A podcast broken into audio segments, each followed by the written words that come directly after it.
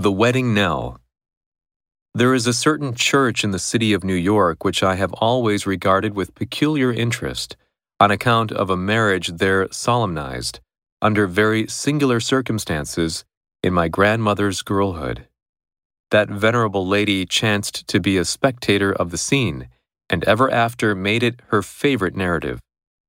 Whether the edifice now standing on the same site be the identical one to which she referred, I am not antiquarian enough to know, nor would it be worth while to correct myself, perhaps of an agreeable error, by reading the date of its erection on the tablet over the door. It is a stately church, surrounded by an enclosure of the loveliest green, within which appears urns, pillars, obelisks, and other forms of monumental marble, the tributes of private affection, or more splendid memorials of historic dust. With such a place, though the tumult of the city rolls beneath its tower, one would be willing to connect some legendary interest.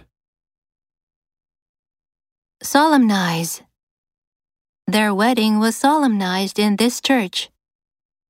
Venerable. The venerable sage lived to be 113 years old. Edifice. That imposing edifice is only a short walk from campus. Antiquarian.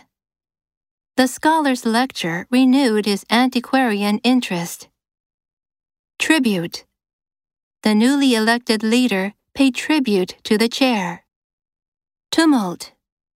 Her voice was drowned out by the tumult of the mob.